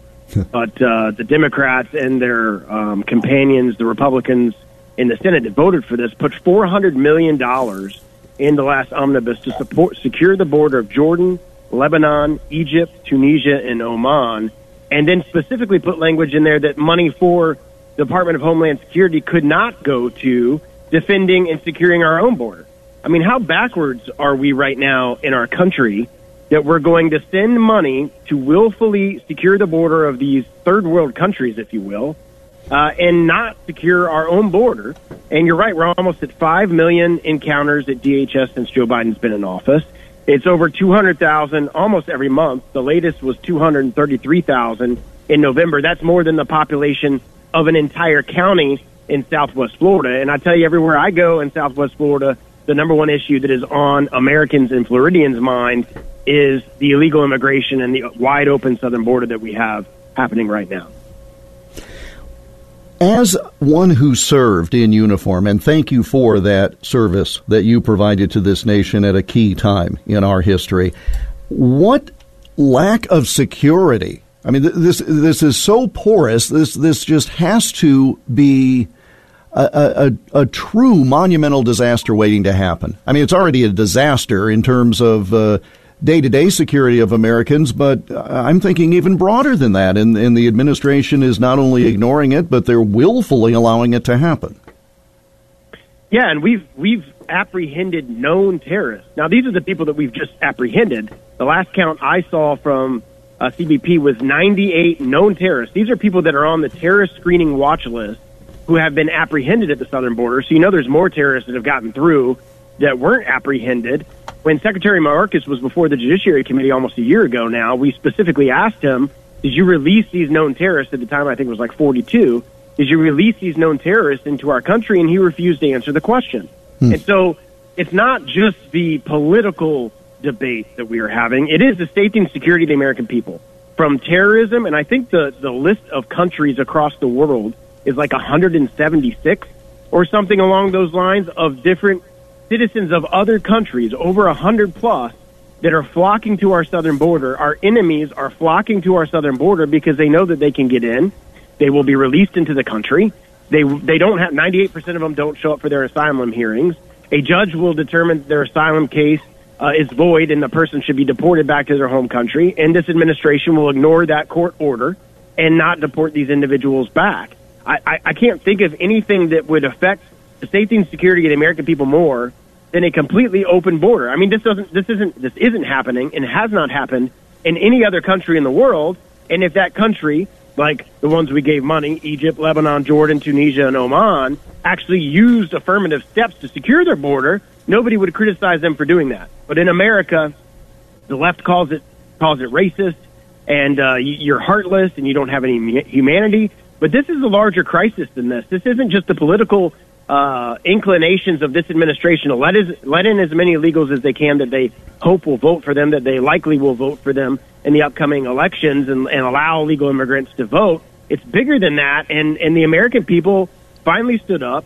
It gave the Republicans the majority in the House, and when we take the House back, I can assure you the Republicans on the Judiciary Committee, this is going to be item number one on the day that we get back to business in the House. Well, that was going to be the key point. All right. So Republicans are going to have a majority in the House. What are you folks going to do about all of this? And I understand there's there's a limitation to what you can do when you don't have partners in the Senate, but what will the House Judiciary Committee do in particular? First, we'll bring in Secretary Mayorkas for impeachment proceedings and ask him all of the questions that he refused to answer under oath, get all the documents, which we have a lot of them now, um, we've done a ton of records requests. We've done a ton of requests to the department to get all this information. Ask him all these questions. Go through an impeachment proceedings. If the evidence is there to impeach him, which I believe it is, he's willfully and intentionally violating violating federal law at the border. Um, then we should go through that impeachment proceedings and ensure that the American people are uh, holding this administration accountable. But it goes further than that. We should also use the appropriations process and the funding that happens at the Department of Homeland Security to specifically say you can put riders in the budget that say things like not a single dollar of this fund shall be used to allow an illegal immigrant into our country. And that's why conservatives like myself were so frustrated and upset by the Republicans in the Senate that worked with the Democrats to pass this last omnibus because this last omnibus funded the government till October of next year. So you've basically eviscerated the power of the Republican House majority that's that was going to be when they voted on it in an 11 days from being able to use that appropriations process for a little less than half of the time that we have the next two years to do that. So that's another way and avenue that we'll do it. But now apparently, you know, because of what happened, it's going to take a little bit longer before we have the budget process back in Republican hands in the House. That is one of the very effective ways is to use that budget process. The budget starts in the House, the appropriations process that starts in the House, and you don't fund those departments if they're going to break federal law. Now, obviously, and I'll remind the audience, we're speaking with Congressman Greg Steube, the folks of the 17th District of Florida. Fortunate to have him represent them. And he's joining us on the Todd Starnes Show. Jeff Stein filling in for Todd today on this Thursday. The thing that, that is interesting about the budget if regular order had been followed, this would have been done in August or September in time for the fiscal year starting in October. The Democrats failed to follow regular order. I would suggest that they did not earn the right to then use an omnibus bill this close to a change in power. It seems like the American people had spoken, and 18 Republican senators did not get that memo. And they Did I lose the congressman? Because I don't hear him. All right. Apparently he dropped off. If he calls back, let me know. Uh, but uh, the the the idea of quote impeachment. Um, it should not be used just because the other party gets in. It should be used for clear dereliction of duty, high crimes and misdemeanors, uh, all the phrases that, that we have seen used over time and if someone is through their dereliction of duty, inaction, etc., causing the border of the United States to be so porous that it is a danger to not just our citizens, but also those who are trying to make their way through, then there has to be a change made. And if the administration won't make the change, then it may be up to the Congress through impeachment to do it. Again, drastic step, but this is a, a serious time. And I, I want to say just one brief uh, word while we see if the congressman calls back. And if not, we thank him for his time. Um, the, this administration had made it very clear during the 2020 presidential election that it was going to be a border policy of y'all come. And so they are at great risk to themselves. And so it is, uh, you hear the Democrats talk about what a stunt it is to bus uh, illegal uh, aliens uh, and drop them off at Kamala Harris's uh, vice presidential house on Christmas Eve. What a stunt. No, the stunt was to give the impression that the border would be wide open and then see these people come. I mean, who's taking advantage of the people more? Republicans who are busing them to an area that apparently they wanted to go? Or is it this administration? Who's taking advantage of these people more? Congressman Steube rejoins us on the Patriot Mobile Newsline.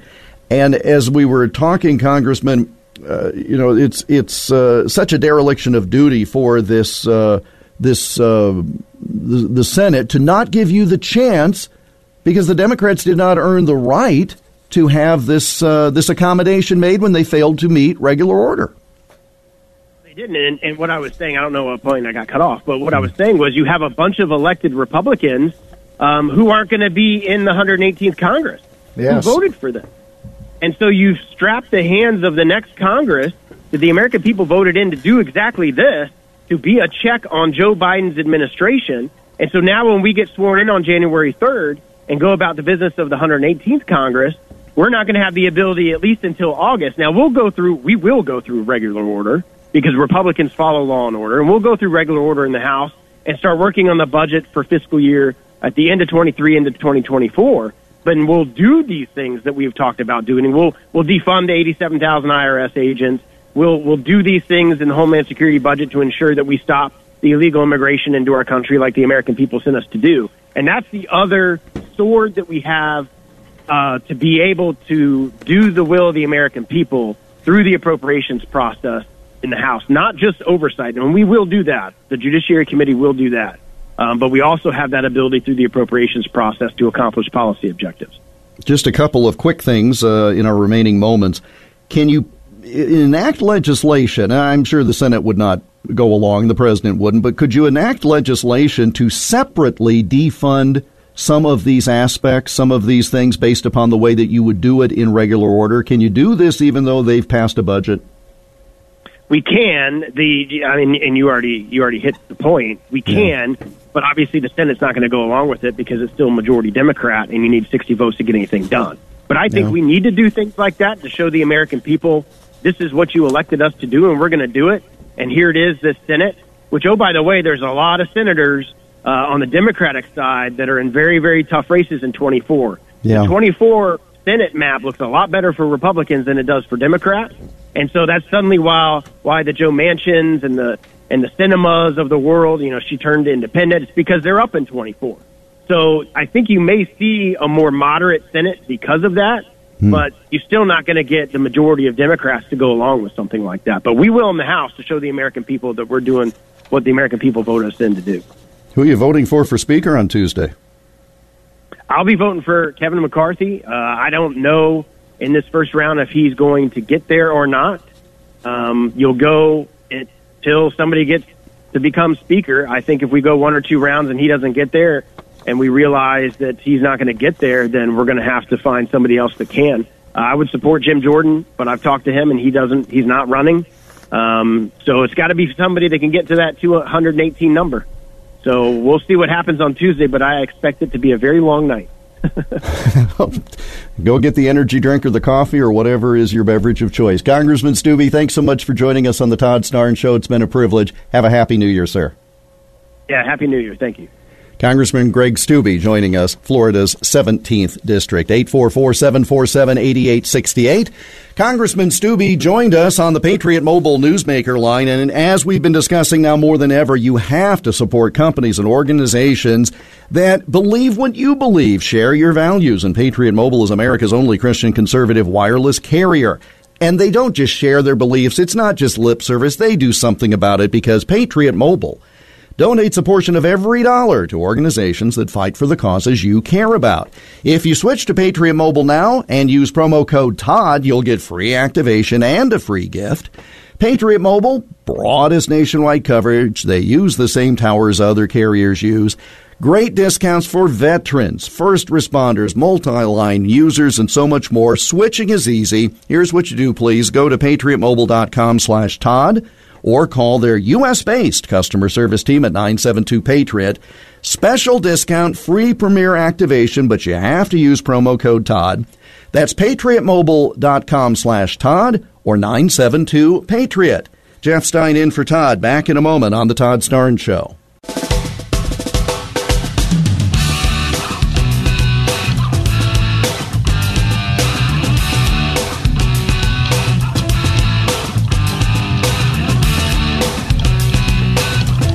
Finishing strong on this Thursday edition of the Todd Starnes radio program from the Liberty University studio. Jeff Stein filling in for Todd. We go to the phones. Pete, where are you calling from in Iowa?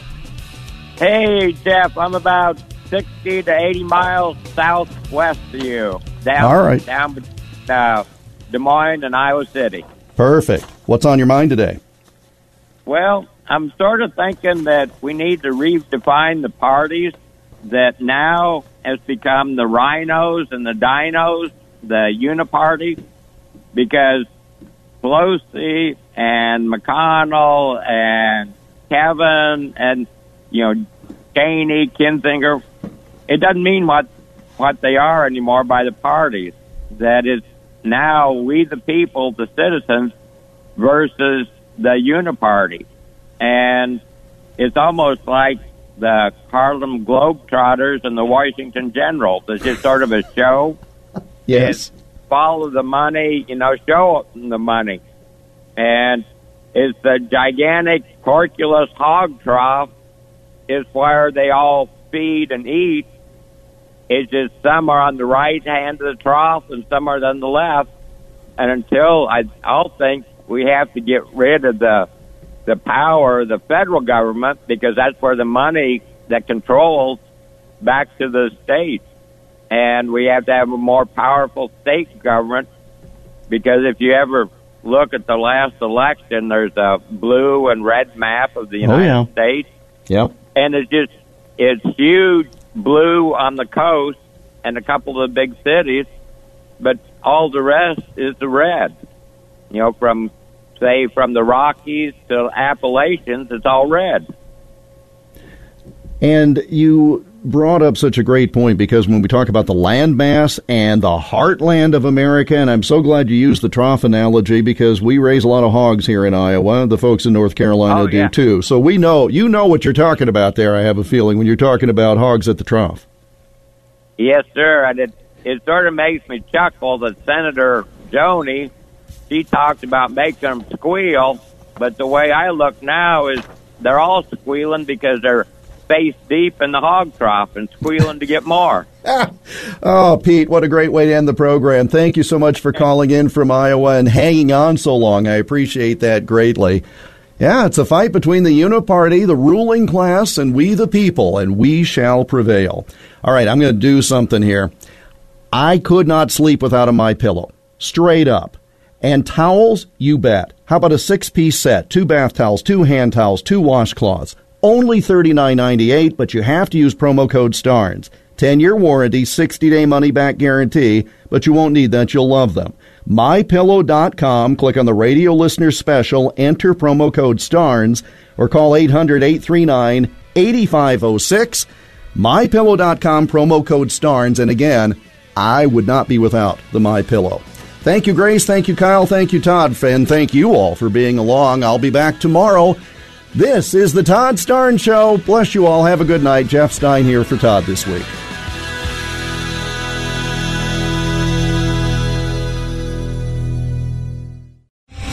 Star general Michael J. Flynn, head of the Pentagon Intelligence Agency, knew all the government's dirty secrets. He was one of the most respected generals in the military. Flynn knew what the intel world had been up to. He understood its funding. He ordered the first audit of the use of contractors. This set off alarm bells.